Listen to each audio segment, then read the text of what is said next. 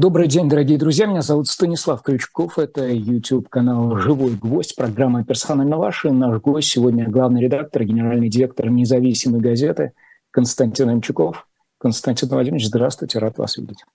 Добрый день, взаимно.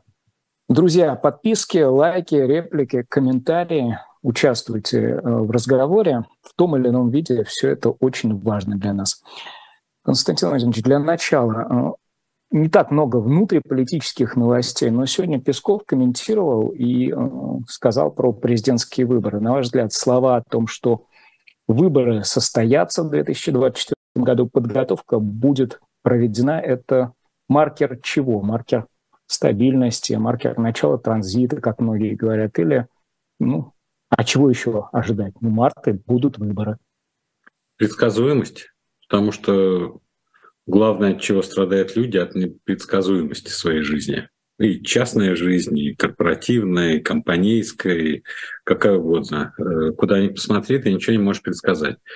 Э, бизнес закрывается, коллективы сокращаются, люди разъезжаются, но создаются новые какие-то э, коллективы, куда тебя не принимают, например. То есть вот эта непредсказуемость вот в экзистенциальном смысле является, мне кажется, новой такой жирной линией в жизни большинства людей. И, конечно же, э, мы знаем, что непредсказуемость в целом влияет на психику, потому что психика так устроена, что ей нужны предсказуемые э, вещи в жизни, там еда, питье, общение, э, получение удовольствия, там даже огорчение. И когда говорят о том, что выборы Э, пройдут по плану в 2024 году, то посылается сигнал, что никаких экстраординарных вещей, связанных со специальной военной операцией, а именно отмена выборы, э, выборов, э, какое-то усечение прав граждан вот, вот этой линии не состоится.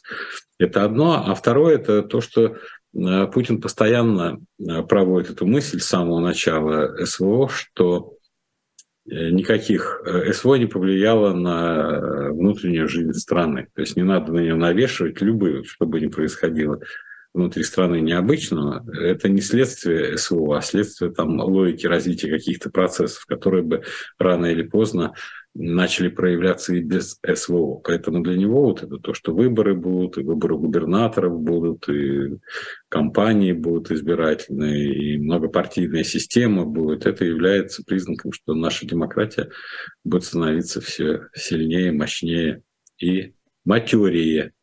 А вы разделяете эту оценку, что не, при, не привнесло э, нынешнее время э, никаких изменений вот в эту логику нет, потому что, э, более того, я даже могу сказать, что год назад, когда мы в Петербурге во время форума главреда встречались, я задал ему вопрос, и он мне ответил, что нет, это я сейчас вам логику его воспроизвел.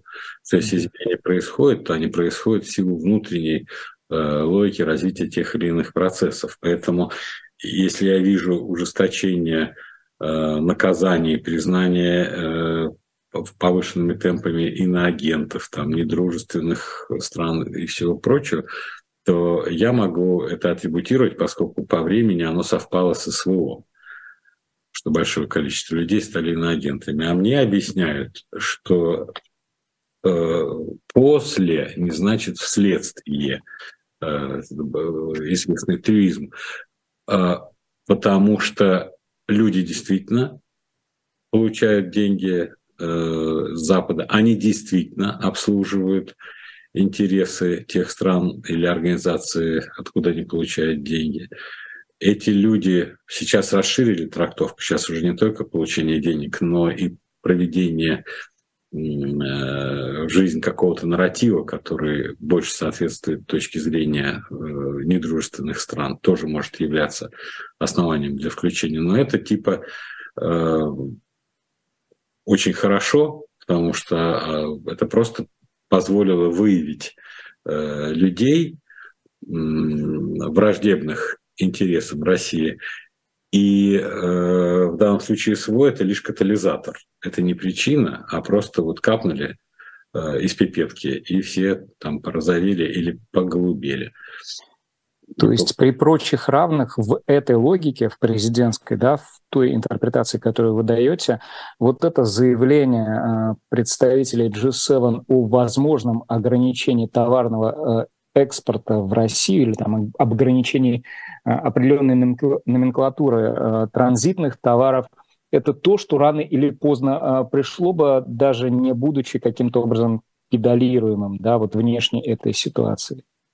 Но так далеко еще никто вопросы э, Владимиру Путину не задавал, именно в такой логике, как вы э, говорите. Но э, если послушать ну, самых реакционных членов руководства, таких как Бастрыкин, таких как Патрушев, которые высказываются довольно регулярно на эту тему и атакуют в том числе и какие-то положения Конституции о приоритете прав э, человека над э, государством, то есть основу конституционного строя. Они открыто об этом говорят. Э, как бы атакуя основу конституционного строя и связывая это с 90-ми годами. И если продлить логику их высказывания, я думаю, публично никто из них даже не будет смущаться, а будут открыто в глазах говорить, что 90-е годы, которые они называют лихими, это была беда России. И эта беда России случилась э, в том числе потому, что у нас была такая конституция, в которой не было государственной идеологии, в которой государство и его интересы не были поставлены выше человека.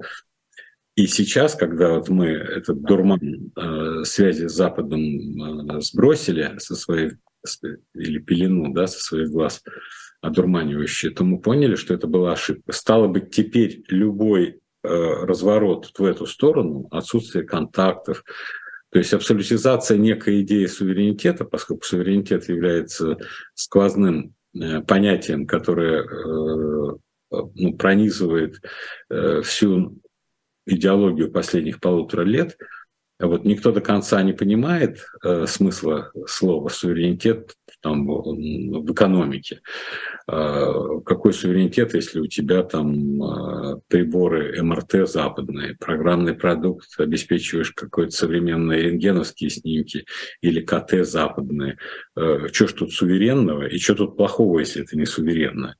Вот. Но я думаю, что вот это решение, если оно последует, большой семерки на тотальное э, принуждение остановить все страны в экспорте в Россию под угрозой санкций э, либо добровольного выхода из отношений с такими странами, поскольку международно признанного основания нет. Единственный международно признанный инструмент – это на уровне ООН принять санкции. И тогда уклонение от санкций будет носить как бы нарушение э, международного права, и страны могут наказываться. А если какая-то группа стран принимает решение, и сначала это был просто как э, пример поведения. Вот смотрите, вот мы сделали так, и те, кто разделяет с нами э, моральное негодование по поводу всего, что происходит, те присоединяйтесь, то за этот год с небольшим увидели, что последствия не такие ужасные, как предсказывали, как э, говорил Байден, что рубль порвет э, в клочья, и страна очень быстро одичает. И поняли, что обход санкций – это ну, реальный механизм для выживания страны. И вот сейчас я думаю, поскольку мы с вами говорили в прошлый раз, что 23 год э, по решению Запада является годом не новых санкций, их может прибавляться в каком-то гомеопатическом количестве, ничтожно, а именно годом имплементации э, санкций, э, в том числе пресечения всех каналов обхода их, в том числе с уголовным преследованием лиц, который позволяет обходить. А что такое уголовное преследование лиц, который позволяет уходить? На твой счет э, пришли денежки за товар, который там э, через Эмираты и Турцию, э, допустим, пойдет в, знаю, в Россию или в Казахстан, через Иран в Казахстан.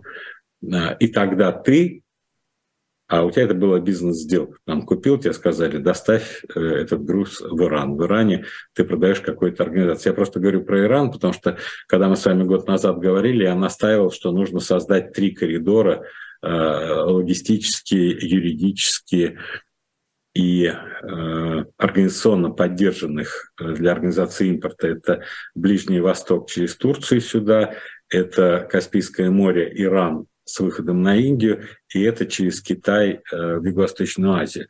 И вот мы видим, что за этот год Запад, американцы прежде всего, которые отвечают за вот эту имплементацию, они начали работать со всеми людьми вдоль этих коридоров, и вот они начали прижимать э, все эти Арабские Эмираты и прочих потенциальных партнеров прямо активно говорят, что вы э, обходите Э, санкции, и это вам рано или поздно э, отольется. И начали э, уже сейчас многие компании, вот мне рассказывают, из этого региона люди приезжают, говорят, тут не продали в каком-то бутике даже за наличные доллары какую-то вещь, потому что спросив, откуда вы, ну, там надо, видимо, паспорт было показать, потому что сумма наличными, вот, сказали из России, говорят, нет, нет, политика нашего бутика не э, продавать. А еще три месяца назад они ездили на Новый год и, и все привозили. Турки тоже на словах одно, мы видим, все чаще и чаще прижимают. Значит, эти коридоры становятся ненадежными. С Китаем это отдельная многомесячная эпопея с их заявлениями послов, которые могут ошарашить э, или в эту сторону, или в другую. Что такое э, дружба без границ между Китаем и Россией? Это фигура речи, за ней ничего не стоит, потому что в официальном договоре у нас нет стратегического партнера между Россией и Китаем. У нас есть общие слова, что у нас такая будет дружба, которую никто в жизни э, еще не видел, но формально международно-правовые термины отсутствуют. И вот остается, с моей точки зрения, единственное Каспийское море – это Иран.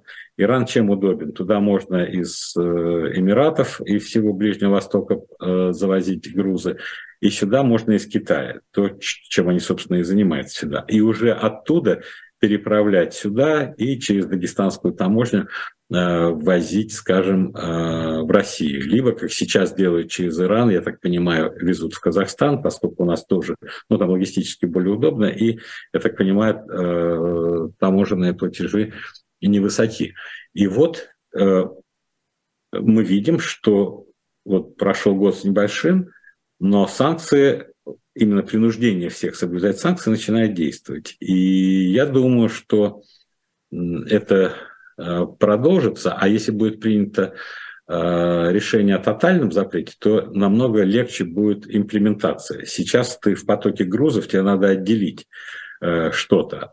А там, если оставят, например, медикаменты и, не знаю, там, детское питание, то тебе туда сложно будет джип Lexus в пакетике с молоком спрятать там или, или что-то еще, то, что Э, предопределено. Поэтому я думаю, что линия на э, тотальное отключение России от мировых э, рынков товаров, она до конца года, с моей точки зрения, радикально изменит наше представление о структуре потребления. Огромное количество импортных товаров исчезнет быстрее, чем они исчезли вот за последний год с небольшим. А вы видели, а, а, анализировали всю ту совокупность высказываний, которые сделал а, министр финансов Силуанов на форуме вот этом «Знание первое», он, по-моему, называется, среди прочего, говорит, ну, купим у дружных стран. То есть это вот, ну, а что ему остается сказать, да, он осознает, финансовые власти страны осознают, что коридоры существенно сужаются, то есть они э, загромождены шкафами какими-то, через которые приходится вот так вот просовываться. Э, вы знаете, э, я вот сегодня написал такую важную для себя статью э, в своей газете, такую главную подшапочную, и назвал ее, что «Современная теория предложения от Джанет Йеллен как учебное пособие для отстающих. Я хотел отдельно. Да, ну хорошо, поговорим. Но я, в принципе, отвечаю на вопросы. Я, просто мое мышление не может раздвоиться и сказать, вы знаете, я вам сейчас скажу не то, что я написал. Потому что в том-то и дело, что у нас произошло фантастическое э,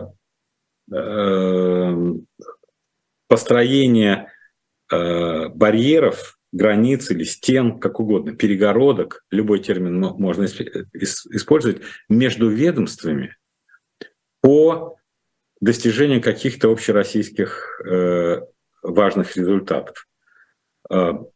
Силанов отвечает, как министр финансов, за дефицит бюджета.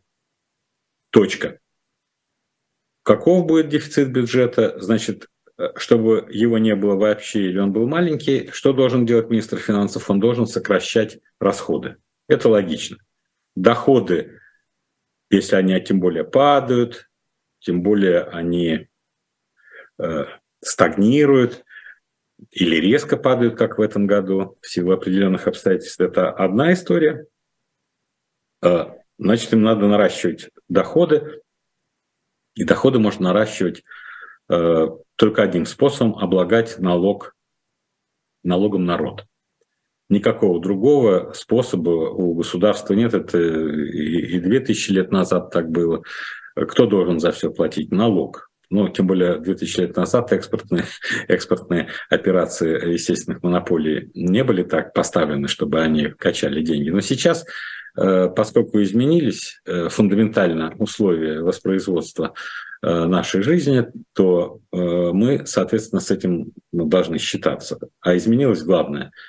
Экспорт многих товаров ограничен во многие регионы. Мы знаем, что газ, из Европы практически вытеснен.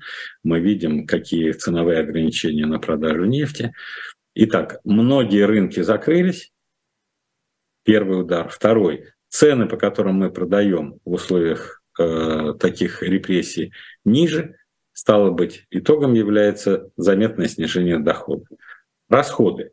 Расходы у нас как раз ни в какой мере не сократились, у нас э, расходы увеличились, потому что и специальная военная операция требует больших расходов, и компенсация э, выпадения э, тех инвестиций, которые должны были идти из больших экспортных доходов, она тоже требует финансирования. Компенсация семьям, компенсация участникам СВО, причем в заметных Э, размерах, которые в разы превышают средний э, уровень заработной платы в стране. Вот. Силанов поставлен так. Он не может думать о проблемах развития, потому что ну, это у него есть. Он точно знает, что он по шапке получит. Если у него будет огромный дефицит, он не будет знать, как его финансировать. Поэтому он за развитие не отвечает. И он не может думать в этих терминах, а как они будут и что, потому что когда закроется что-то и нужно будет производить это здесь, к нему придут, и он тогда узнает. Вы знаете, у нас теперь этого нет, мы должны производить там, условно говоря, пипетки или там шприцы, или там бинты, все что угодно. Эльвира Набиулина отстояла, она умная женщина, в законе о ЦБ положение, что э, ЦБ, несмотря на то, что он превратился на глазах, в том числе за ее правление, в мегарегулятор, отвечает все за один показатель – уровень инфляции. И она с гордостью начинает любую свою пресс-конференцию со слов «У нас э, целевой показатель 4% инфляции годовых, вот в этом месяце он у нас ниже 4%. Все, она вся в белом, Путин ее любит, она самая влиятельная, авторитетная женщина, и она тоже не отвечает за развитие. И это тоже особенность. А за развитие отвечает Решетников – ну, формально министр экономического развития, но его аппаратный вес меньше, поскольку он не определяет деньги, потому что деньги определяют вот эти ребята, которые, э, те, кто на деньгах сидит. Поэтому здесь Э, я вижу здесь проблемы, потому что ну, функции и э, реакции властей, особенно когда рынок недоразвит или когда э, бизнес недостаточно имеет возможность развиваться, либо это институциональное ограничение, либо это неблагоприятная среда с точки зрения силовых органов, либо это недостаток капитала и отсутствие фондового рынка, рынка капитала, тебе негде это брать, потому что государство, поскольку оно э, в основе своей, мы с вами говорили, чекистского типа, а главная черта чекизма – это э, тотальный контроль. То есть чекизм сам в себе несет тенденцию к тоталитарности. Поэтому не удивляйтесь, если авторитарный режим на каком-то этапе начнет трансформироваться в тоталитарный. Это не потому, что кто-то сидит и говорит, так, наступило время трансформировать режим. Это, это внутренняя логика тех людей, которые находятся у власти.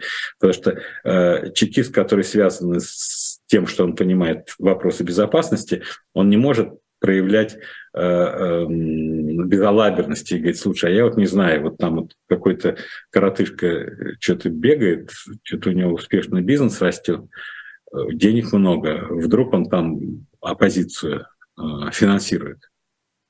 А, а, да нет, он вообще не аполитичный. Тут мои данные говорят о том, что он там, как, когда не работает, он бухает и э, с девчонками крутится. Не-не-не, подожди, ты это брось нам такие слова говорить. Давай все-таки мы его проверим. Да, действительно, миллиард получает э, в год дохода от своей деятельности. И он совсем не наш, никак с нами не связан. Нет.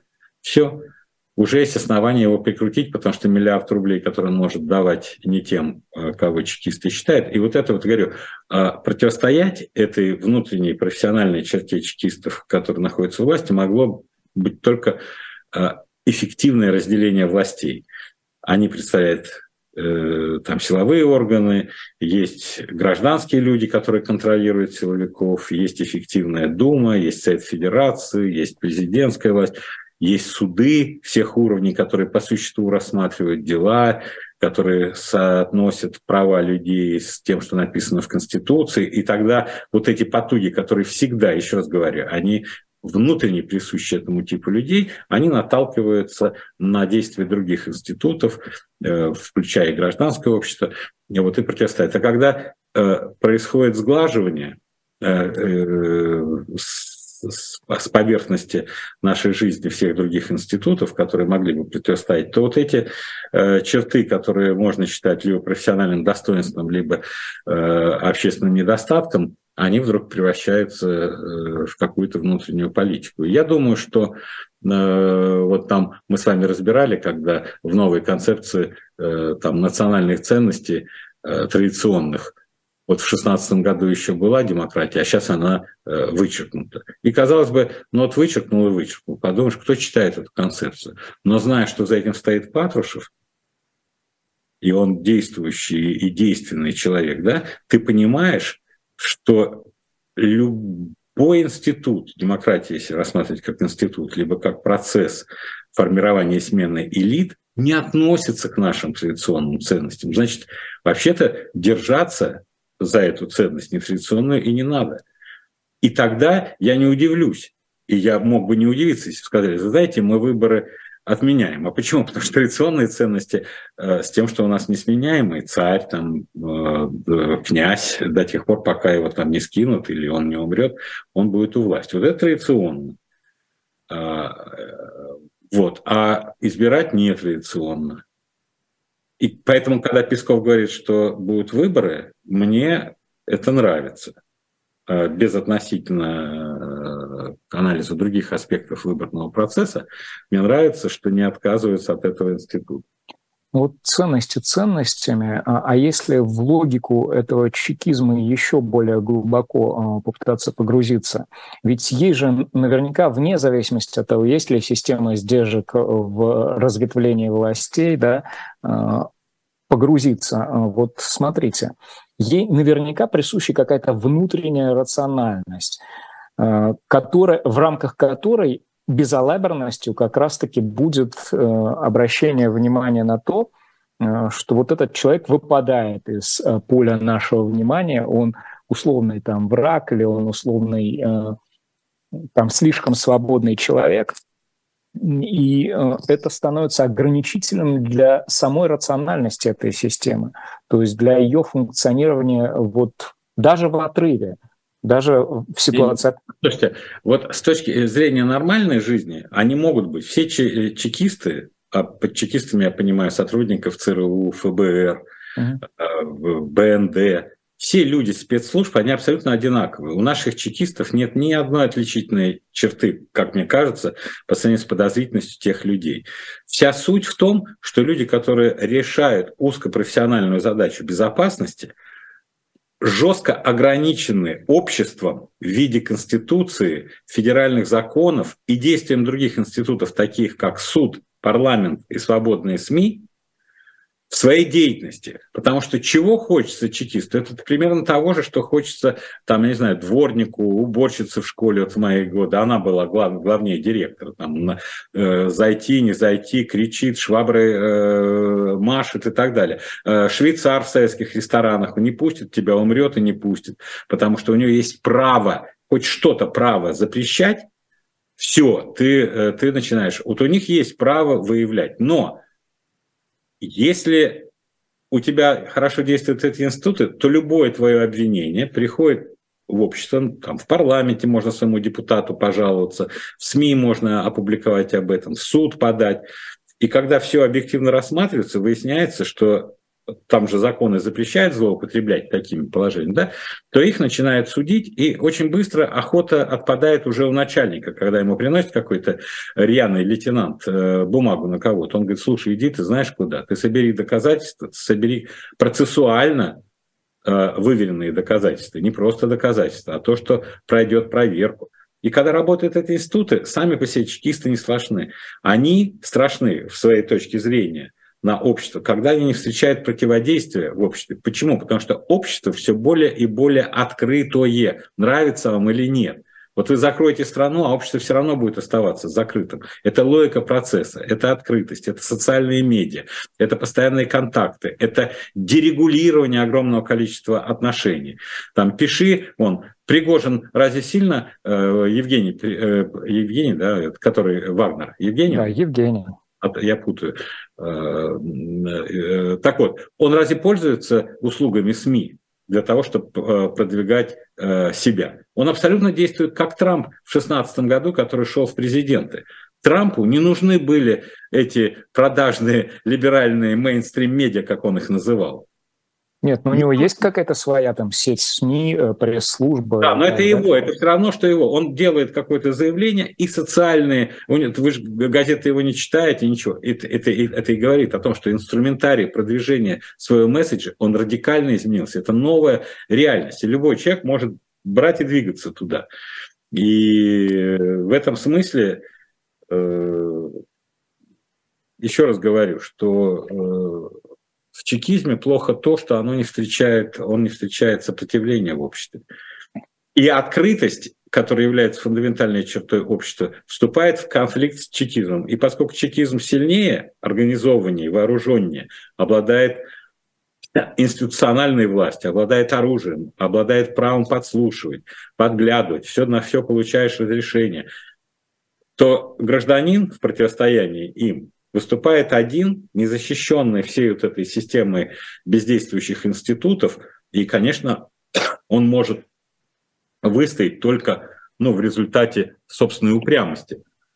Окей. Э, к редакционной статье и к вашему э, обзору относительно современной теории предложения, которая сформулирована Джан, э, Джанет Йеллен, хочу обратиться. И от Силуанова тоже далеко уходить все равно не хочу, потому что среди тезисов обратил мое внимание на себя тот, что он говорит, ну да, многие страны боятся вторичных санкций. Но там он поясняет, но в плане бизнеса всегда находится решение. А вот может бизнес упереться в ситуацию при этом давлении, о котором э, вы говорите, когда решение уже не находится. То есть базовое решение это либо прекратить деятельность, там, либо банкротство объявить, либо ну, сказать, ну, извините. Но, как правило, решение бизнес найдет, именно бизнес. Угу. Чиновники не найдут, а бизнес найдут, и я в это верю. Есть, конечно, ряд вещей. Там, например, а, а, мне подарил один э, человек э, вина э, со своих виноградников и попросил продегустировать вслепую и дать ответ. Но у меня жена большой специалист по винам. Она эм, подготовила ответ слепой дегустации и написала, наверное, это вино было 17 года, наверное, Э, вы за это время смогли решить проблему с пробками? Э, пробки на винах отвратительные. Они раскрошились, они покрылись плесенью, они утратили структуру, что не очень хорошо для вина. И, наверное, конечно же, вы знаете, вы шпили это вино э, меня, конечно, заменили, на что получил ответ от этого чувака, что, вы знаете, пробка чуть ли не единственный товар, который не подлежит импортзамещению. Вот просто, ну, не можем мы такие пробки, которые нужны для вин, э, чтобы они сохраняли свое качество. Поэтому вот если кроме пробок для вин, я думаю, почти все остальное мы можем в том или ином виде. Но тут, еще раз говорю, тут проблема качества вещей, и надо не забывать о том, что наше э, ну, потребление, как бы его ни бронили, все э, люди, которые э, апеллируют к некой абстрактной духовности, что потребление это плохо, а вот духовность который не, не сильно разъясняет, в чем она состоит. Не критическое мышление, главная характеристика, по-моему. А, вот, это хорошо.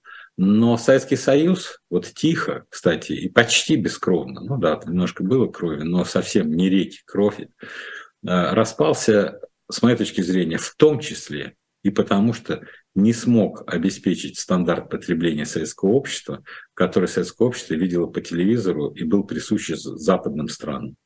Уже одну сферу либерализовали, начали показывать кино. Вот они смотрят там торшеры, машинки маленькие, квартирки, джинсы, замшевые пиджаки пальто. А здесь этого нет. Но рассказывает о том, что вообще идем э, к победе коммунизма. Константин Владимирович, а можно коротко, а вы разделяете вот этот тезис, что сейчас, спустя 30 лет, э, завершается процесс распада Советского Союза? Или э, то, что произошло в начале прошлого года, это какой-то новый, качественно новый этап, инспирированный совершенно другими факторами? Вот да, нет. Ну, Советский Союз распался и распался. Разве mm-hmm. вы Казахстан, Азербайджан, Армению, Узбекистан, Таджикистан, Э, Киргизию, Молдову, разве вы вернете ну, к России э, в одно государство? С моей точки зрения, это исключено. Грузию, там, прибалтийские страны. Исключено. Советский Союз распался. И он распался не потому, что э, враги этого хотели, а потому что как только перестали бояться репрессий тех же чекистов и партийного э, шампура, который пронизывал все региональные элиты, Тут же выяснилось, что э, у всех этих стран, которые были частью Советского Союза, как союзной республики, есть национальная идентичность. Мы об этой идентичности все время говорю. У русских нет идентичности. Нет русской нации. Вы ни одной книги не найдете про русскую нацию. У нас есть русский народ, под которым даже сейчас, это если вы почитаете, вот даже на прошлой неделе я трижды э, читал кого-то из э, представителей власти, которые говорят русский народ, и тут же через запятую говорят, под которым мы понимаем всех, кто говорит по-русски, мыслит по-русски. Но это разные вещи. Русскоязычные и русская нация – это все равно, что сказать – там, не знаю, азербайджанский народ – это все, кто там говорит и понимает. Да нет, азербайджанцы – это и этнос, и нация, и армяне, и этнос, нация, язык свой, культуру. Да? Вы можете вписываться и быть гражданами этой страны, и вообще никто не спорит. Но русской нации в семействе вот этих наций не было. А, и не было даже до последних лет советской власти Компартии. Э, Россия, она появилась уже, когда декларацию, по-моему, о независимости приняли. То есть идентичности не было. А у тех у стран у всех была идентичность. Кстати, сейчас очень сильно формируется в результате специальной военной операции идентичность украинской нации. Очень сильно. Там могут говорить по-русски, по-украински, по какому угодно. Но именно как нация – это отдельная серьезная тема, когда сплавляется именно нация и осознает в своей идентичности свои коренные ключевые интересы, а, которые отделяют ее от других. А Советский Союз был э, по э, замыслу э, его создателей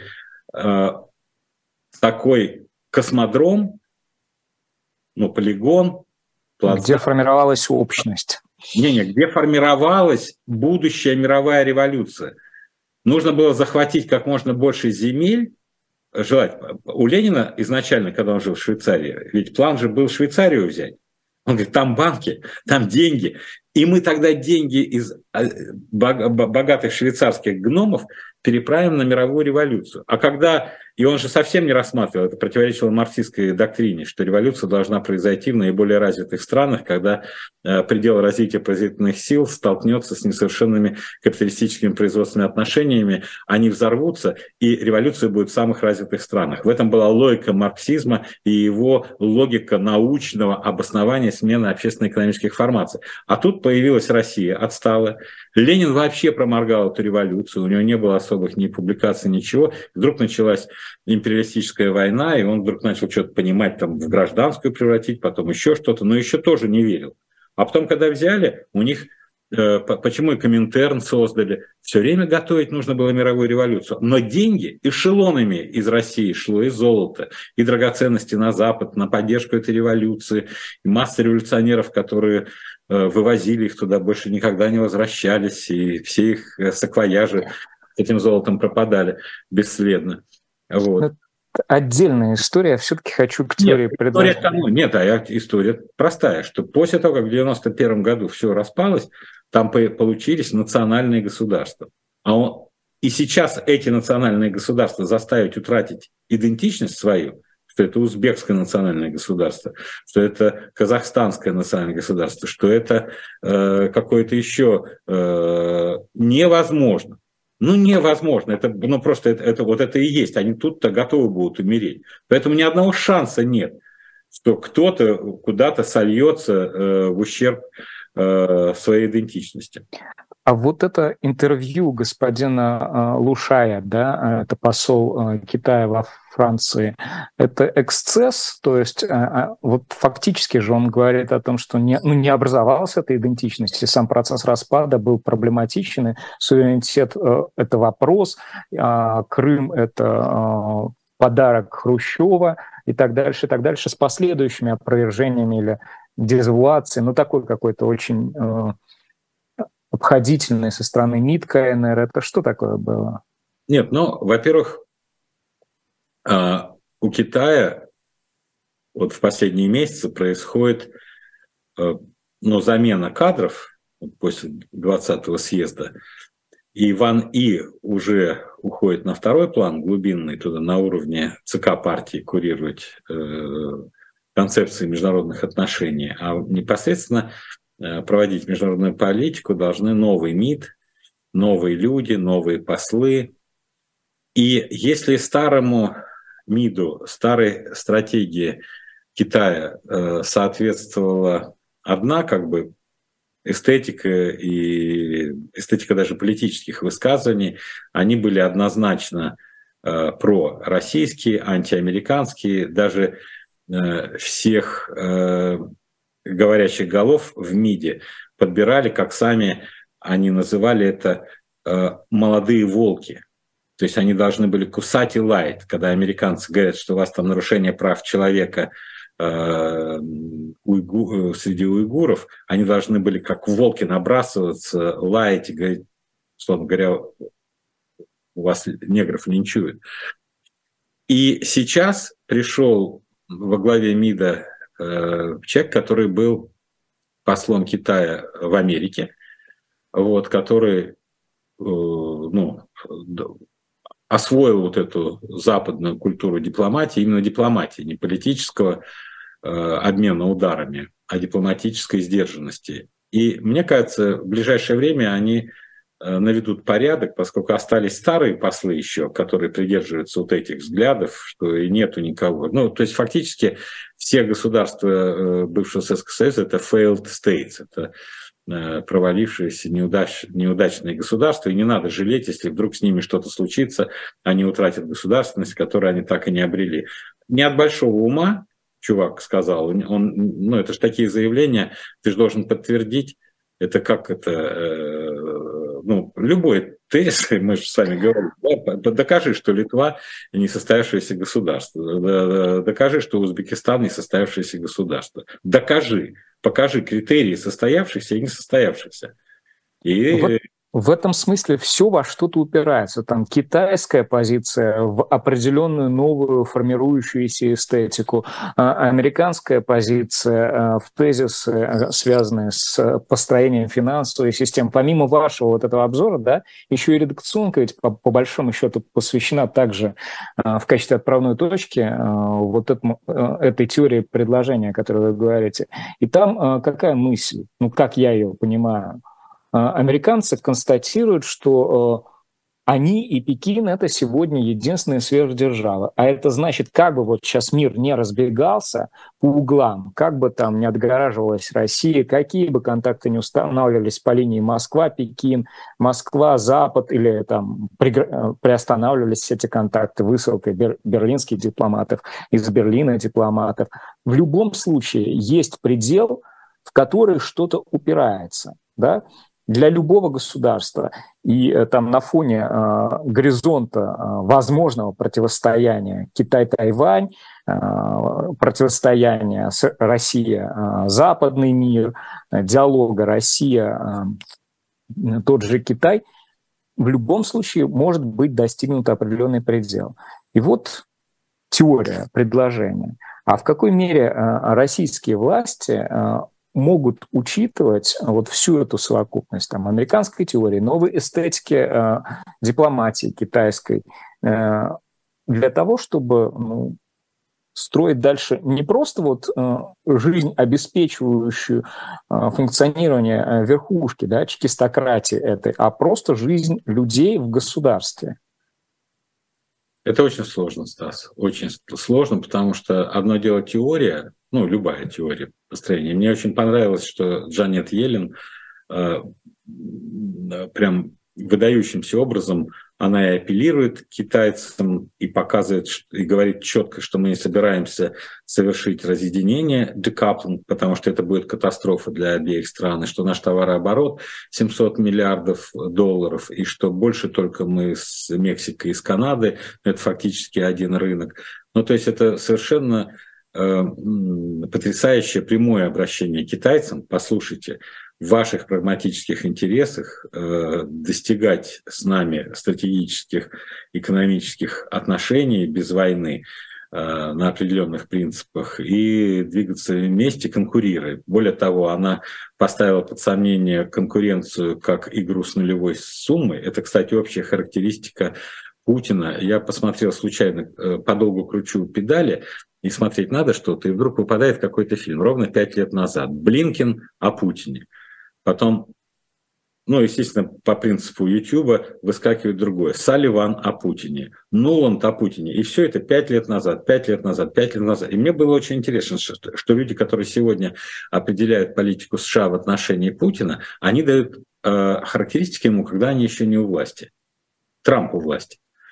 Но видно, что они привнесли вот это свое отношение к Путину, которое тогда уже было совершенно завершено у всех этих разных людей, которые работали на разных работах, которые даже не знали, что они сольются в кабинете у Байдена в одну команду, которая будет работать на российском направлении. Так вот, те они подчеркивают, особенно вот Блинкин, ему нравится, видимо, этот термин, что Путин, и главный недостаток его мышления, это то, что он считает, что в мире все действует как zero sum гейм. А что такое Zero Sum Game? Это игра с нулевым выигрышем. Если выигрываешь ты, то проигрываю я. Плюс 2 тебе, это значит минус 2 мне, получается 0. И это довольно распространенная точка зрения, когда говорят, кому это выгодно, искать только одного бенефициара. Это лежит в основе, кстати, марксистского э, экономического анализа эксплуатации, поскольку он говорит, так, если ты капиталист выиграл, значит, я рабочий проиграл. И другого нет. Какова твоя прибыль, таков мой убыток. И когда возникла экономика услуг, и вообще все ушло из производственной сферы, где стало намного более очевидным, там, ресторан или работа такси, то выяснилось, что тут подход Zero Sum Game не работает вообще. То есть ты, я, вот у меня раньше, когда я студентам лекции читал, э, был такой образ, да, ты поздней ночью, в 3 часа ночи Э, выходишь из какой-то квартиры, из гостей, ну, тогда это было Ясенево, очень далеко. Тебе нужно ехать в центр. Останавливается машина. водитель тебе говорит, там, 5 тысяч. Ну, забыл уже, какие деньги были. 5 рублей. А, а у тебя всего 3. Ты говоришь, нет, нет. А потом вы договариваетесь. И водитель, получив от тебя 3 рубля, и ты, заплатив 3 рубля, вы оба счастливы, вы оба получили услугу. То же самое в ресторан. Ты приходишь, сколько бы ты ни заплатил, если хороший ресторан, и вот это мышление, что не каждая транзакция, не каждое отношение между людьми, бизнесами, странами – это zero сам, что могут все быть бенефициарами. И Елен, э, э, подозревая китайцев в этом, она говорит, вот смотрите, конкуренция в ведущих видах спорта – где команды бьются друг с другом, где они конкурируют из последних сил за победу, потому что победа всегда одна, да, но они не разрушаются. Победа, условно говоря, Бостон Селтикс – это не, не тотальное разрушение там Филадельфии Сиксес, условно говоря, в баскетболе, да, что обе команды в ходе соревнования становятся атлетичнее, сильнее, э, зрители приходят, э, доходы увеличиваются и так далее. Вот она подталкивает Китай к этому. И я думаю, они поняли для себя, что сейчас, я думаю, на этих, в эти дни, сегодня-завтра Байден объявит, что он пойдет на выборы, конечно, ему подходить э, на выборы, э, иметь войну с Китаем, это невыгодно, особенно если Китай будет э, подталкиваться э, союзу с Россией. С другой стороны, конечно, им очень хочется иметь дешевые китайские товары, потому что инфляция для э, обычного человека в западном обществе это очень страшная вещь. Она имеет долгосрочный э, эффект эрозии доверия к власти.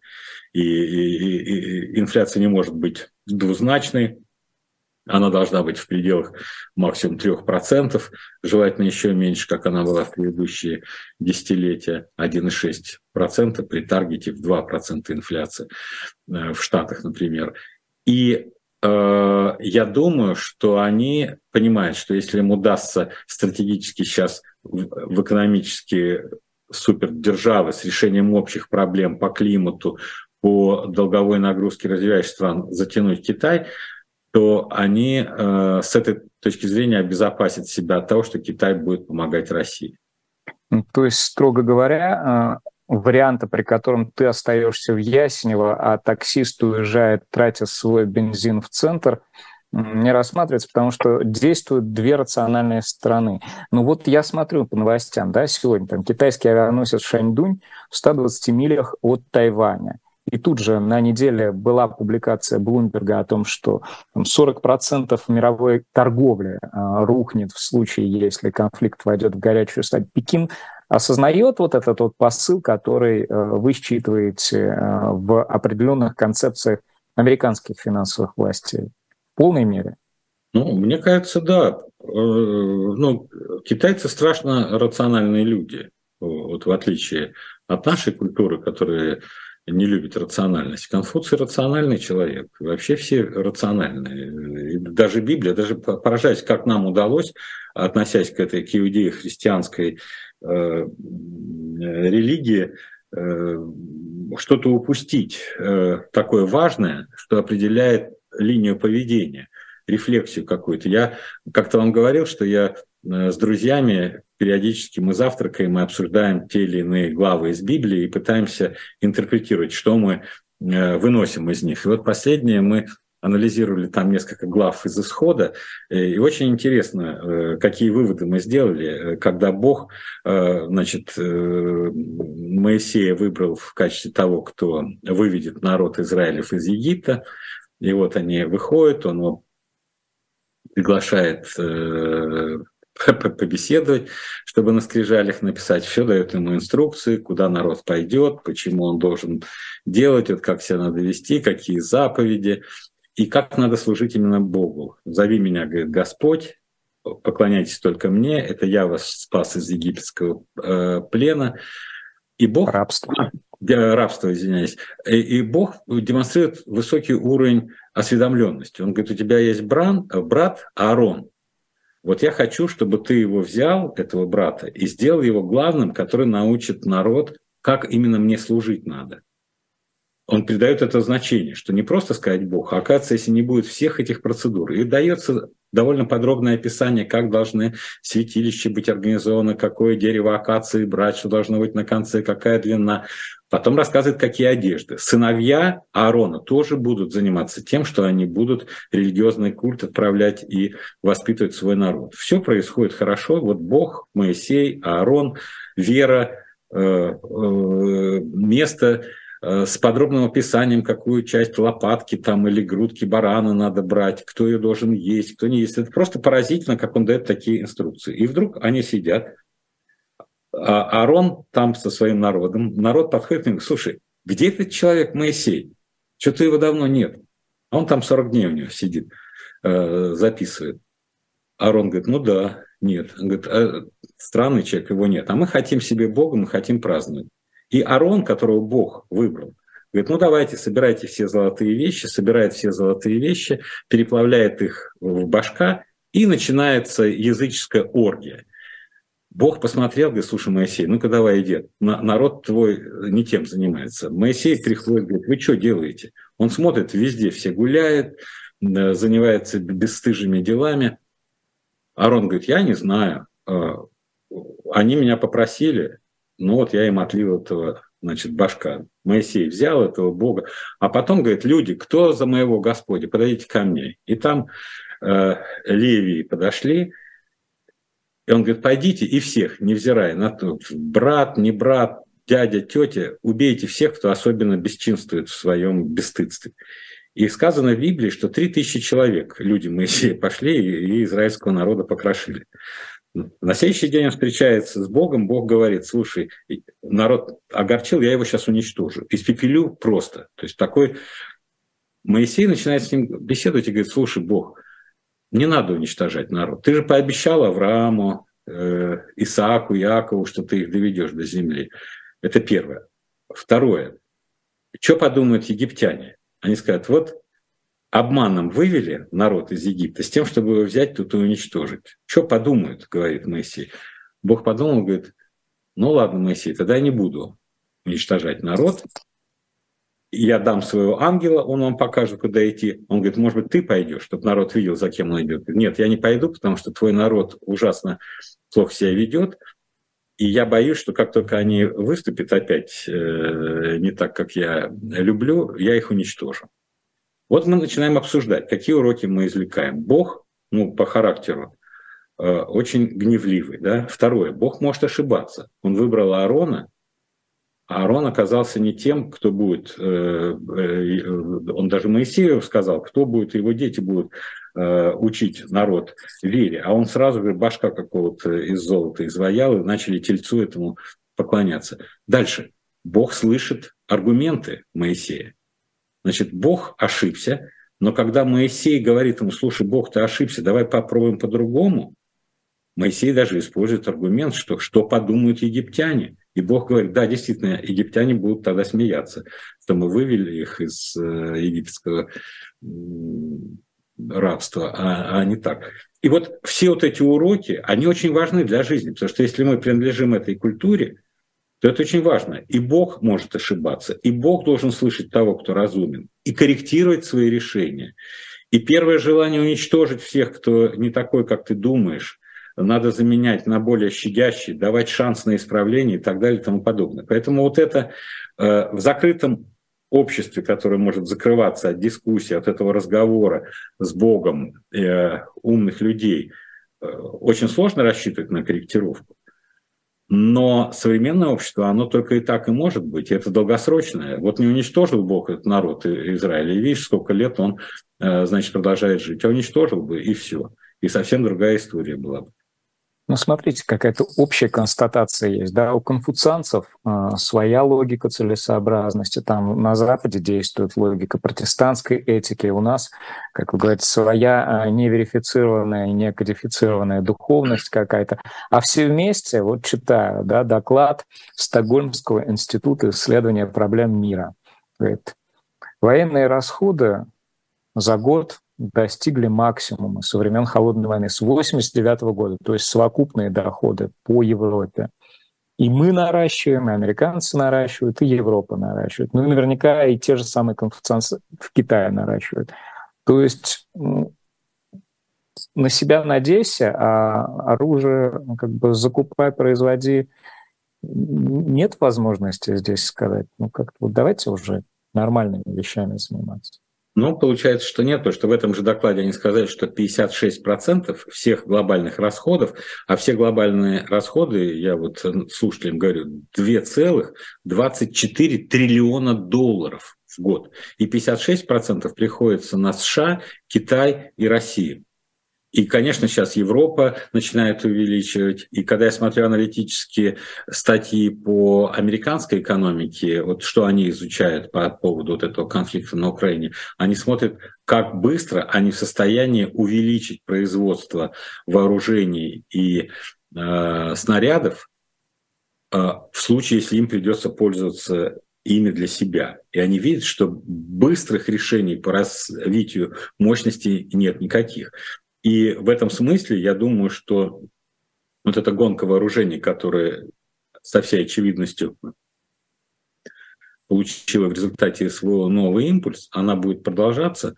И это еще один аргумент в пользу сценария, что нам будет очень сложно внутри страны жить, потому что, с одной стороны, перекрытие импорта, с другой стороны, сложности по налаживанию импорт-замещения в новых условиях, когда у тебя нет валютной выручки, которую ты можешь потратить на покупку технологического оборудования и патентов.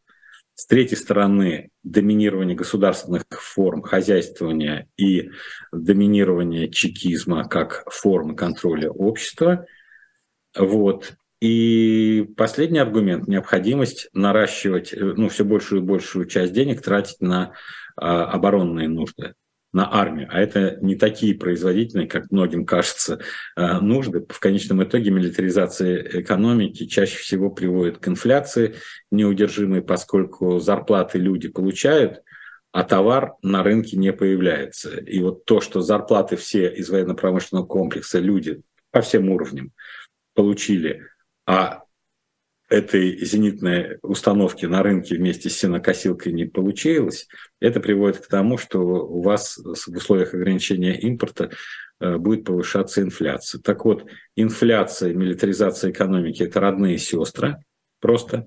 И, как правило, э, с этого момента начинается брожение в верхах, когда еще те, кто может мыслить на самом верху, в каких-то форматах своих заседаний ставят вопрос, стоит ли продолжать гонку вооружений, выдержит ли наша экономика, но говорят таким низким голосом а, крепкого хозяйства. В этом смысле коротко буквально, потому что три минуты остается. То, что Силанов там обозначает 3%, то, что а, Набиулина говорит, что не выйдем за 4, это означает, что э, до этого брожения очень далеко. Вот нынешняя ситуация, Нет, она... Инфляция в данном случае, тут она не может... Мы начали нашу беседу с того, что mm-hmm. каждый поделился по квартирам свою ответственность. Набиулина выполнит э, задачу 3% инфляции, это очень хорошо для Набиулины. Но это она может выполнить только если в экономику не хлынут деньги для того, чтобы развивать производство как э, говорится э, в одной поговорке, мертвые не потеют. Если экономика умрет совсем, инфляция может быть еще ниже. Тут же не в этом дело. Это дело в том, как сочетать многообразные цели. И контролировать бюджетный дефицит, значит, надо более рационально смотреть, на что тратить. И контролировать инфляцию, и создавать импульсы для развития экономики. Это задача, ну, сложнее, чем задача просто э, всех гнать. Оставим э, минуту на книгу, а пока, э, друзья, рекомендую вам, зайдите на наш сайт Shop Dilettant Media, там за 5000 рублей специальный пакет для тех, кто интересуется историей разведки. Там комплект книг Бена Макинтайра с открытками от автора исторические расследования, э, шпион среди друзей, шпион-предатель, агент Соня. Эти истории основаны э, на неопубликованных архивных и исторических расследованиях. И сразу после нас э, будет атака с флангов в 17 слуха эхо с Еленой Сервитас, в 19 особое мнение Марата Гельмана, признан иноагентом, в 20 молчания, ну и на дилетанте в 18 о Рухале Хамини, об иранском а, правителе. Константин Владимирович, что а, порекомендуете буквально? Я в прошлый, раз, в прошлый раз рекомендовал а, вам книгу. Четыре тысячи я... недель, я помню. Нет, нет, я сказал, что в следующий раз покажу. Гельман mm. Шок «Зависть. Теория социального поведения». Это одно из лучших исследований э, э, зависти как э, социально-психологического явления, которое э, является мотивом человека, тормозящего развития, особенно в развивающихся странах. И тут сама структура глав, очень коротких, э, взгляд социальных наук на зависть, преступления, совершаемые из зависти, завистливый человек в литературе, зависть богов и концепт судьбы, зависть как предмет философии, Э, развивающиеся страны, барьер зависти, зависть и черная магия, завистливый человек и его культура, зависть в языке, человек завист. Потрясающее исследование. Гельмут Шок, зависть, теория социального поведения. Многие мотивы нынешних политиков вам вдруг неожиданно обнажатся и станут понятными. Простая зависть. Персонально ваш главный редактор, генеральный директор независимой газеты Константин Рычков. Я Стас Крючков. Подписывайтесь на «Живых гостей» и берегите себя. Константин Владимирович, до новых встреч. До свидания. Да, всего доброго.